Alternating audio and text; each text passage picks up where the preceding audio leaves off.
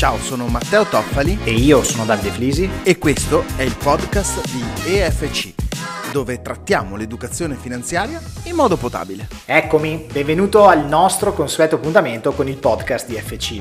Oggi parliamo di riserva, come promesso nel nostro ultimo episodio, la puntata numero 6 per i più distratti. Parleremo appunto di riserva e del perché è importante creare un conto a riserva o anche chiamato conto imprevisto.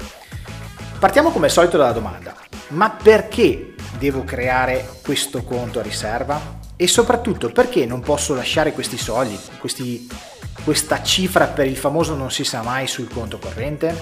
Sono sicuro che se ci hai seguito almeno una volta o hai sentito parlare di riserva, questa domanda te la sei fatta e io ti prometto che ti risponderò all'interno di questo podcast.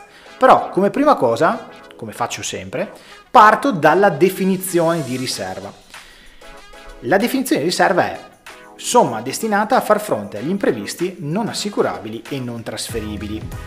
Quindi tutti quegli eventi che possono succedere nella vita e non posso in nessun modo trasferire questo rischio a terzi, come per esempio eh, può essere il concetto di trasferimento di rischio, può essere il noleggio a lungo termine, quindi di un'auto, o il noleggio operativo di un PC, di un telefono, di tutto quello che è tecnologia, e non posso in nessun modo, in cambio di un premio, eh, chiedere a una compagnia assicurativa di assicurare questo rischio. Ok? Tu- Quindi tutte quelle cose che mi possono succedere che non hanno questa possibilità. Quindi la devo escludere, se no dovrei correre a comprare una polizza o a comprare questo tipo di servizio come il noleggio. Benissimo, però in concreto cosa, cosa come e cosa devo fare però?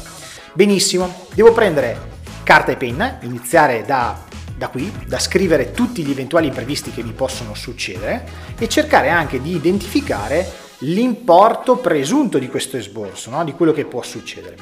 Se hai dei figli, ti faccio un esempio che può succedere, l'apparecchio di, di- di questi bambini. Non è detto che succeda, però potrebbe succedere e non devo attingere alla liquidità in caso si verifichi questa cosa e non devo andare in difficoltà o accedere al debito o pagare a rate al dentista questo, questo, questo tipo di bisogno. Oppure pensa anche al danno importante al motore dell'auto, ovviamente di tua proprietà e fuori garanzia. Può succedere, non è detto che succede, però potrebbe mettermi in grosse difficoltà, soprattutto se ho un finanziamento collegato a quest'auto oppure problemi diversi, importi diversi, però che mm, mi portano magari alla rottura definitiva di elettrodomestici in casa, ovviamente anche in questo caso fuori garanzia. Oppure, se hai degli animali, mettere un importo a riserva per l'eventuale problema di salute e quindi l'intervento di un veterinario. Ora che hai fatto, diciamo, una lista, la- tua lista personale, fai la somma di tutti questi importi, questi esborsi presunti che potresti avere. Ottieni un risultato e questo risultato è una cifra. Questo importo dove lo metto però? Lo devo mettere su un prodotto, diciamo uno strumento che mi dia una mano a collocare questa, questa cifra. Può essere un conto corrente, un conto deposito, una carta deposito o una piccola polizza a gestione separata. Perché dico questi prodotti?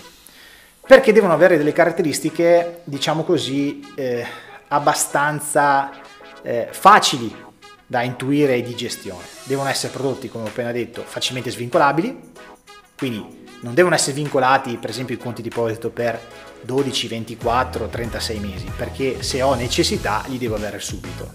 Devono essere di facile gestione, ah, come ho appena detto, magari soprattutto sui rimborsi, quindi non devo diventare matto per riprendermi questi soldi.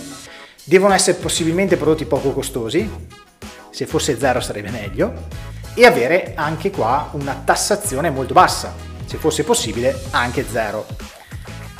Devo cercare possibilmente, se lo trovo, anche di avere un rendimento, meglio ancora, la ciliegina sulla torta, ma però devo evitare la linee di investimento che possono portarmi a- un'alta volatilità, perché potrei perdere denaro o potrei averne bisogno nel momento peggiore e quindi magari incappare in una perdita finanziaria anche notevole.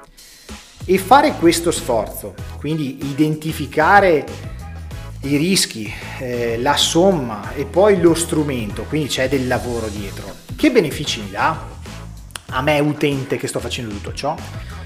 Beh, allora, i benefici di una corretta gestione sono, sono, tanti, però parto da qui. Intanto, non accedere al debito la cosa più importante in caso di imprevisto.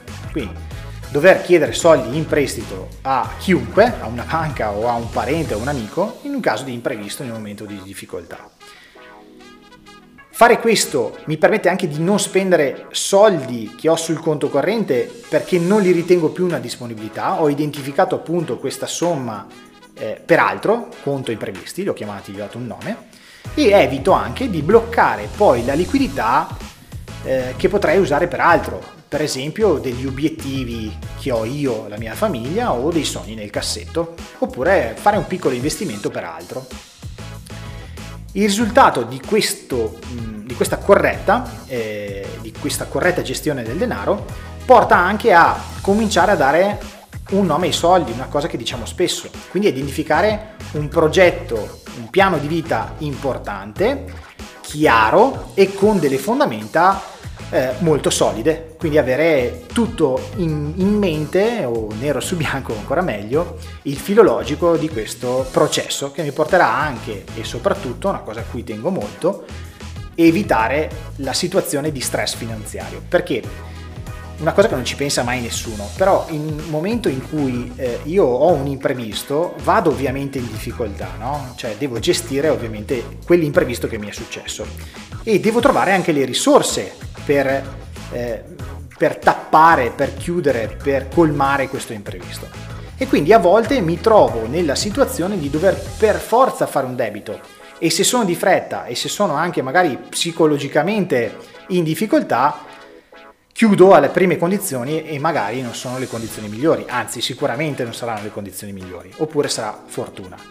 Oppure devo andare, come dicevo prima, in chiusura dei miei investimenti, ma non è detto che sia il momento giusto, anzi se fosse capitato oggi in questi mercati io porterei a casa un'ulteriore perdita. Devo andare a chiudere un investimento che era per un obiettivo di vita magari che ritenevo molto importante e devo anche subirmi una perdita che mi sta dando il mercato. Ecco perché devi fare un conto di riserva subito, immediatamente. E devi evitare anche due errori gravissimi. Allora, uno, quella di non farlo, di non aver fatto un conto di riserva e di non pensare soprattutto di escludere che sia una cosa utilissima. E come detto in apertura, così ti rispondo, lasciare la cifra identificata nello stesso conto della liquidità, perché alla lunga ti creerà confusione e potresti anche spendere soldi che in realtà non avresti perché li hai lì sul conto ma sarebbero da destinare verso un altro, un altro problema che è la riserva agli imprevisti. E scommetto, perché la sfiga ci vede benissimo, che nel momento in cui sei un attimo distratto e li spendi per qualcos'altro, ecco che ci arriva tra capo e collo l'imprevisto, appena abbiamo speso quei soldi. Detto questo, direi che è arrivata l'ora di correre subito a fare il tuo conto riserva eh, personale, quindi costruire un abito su misura per la tua riserva personale, oppure di chiederci subito, immediatamente, andare sui nostri canali e chiedercelo e chiedere la mappa della riserva che noi abbiamo, eh, noi di FC abbiamo eh, costruito per te. Io oggi ho concluso, ti saluto e ci sentiamo la prossima settimana con il nuovo podcast di FC. Ciao!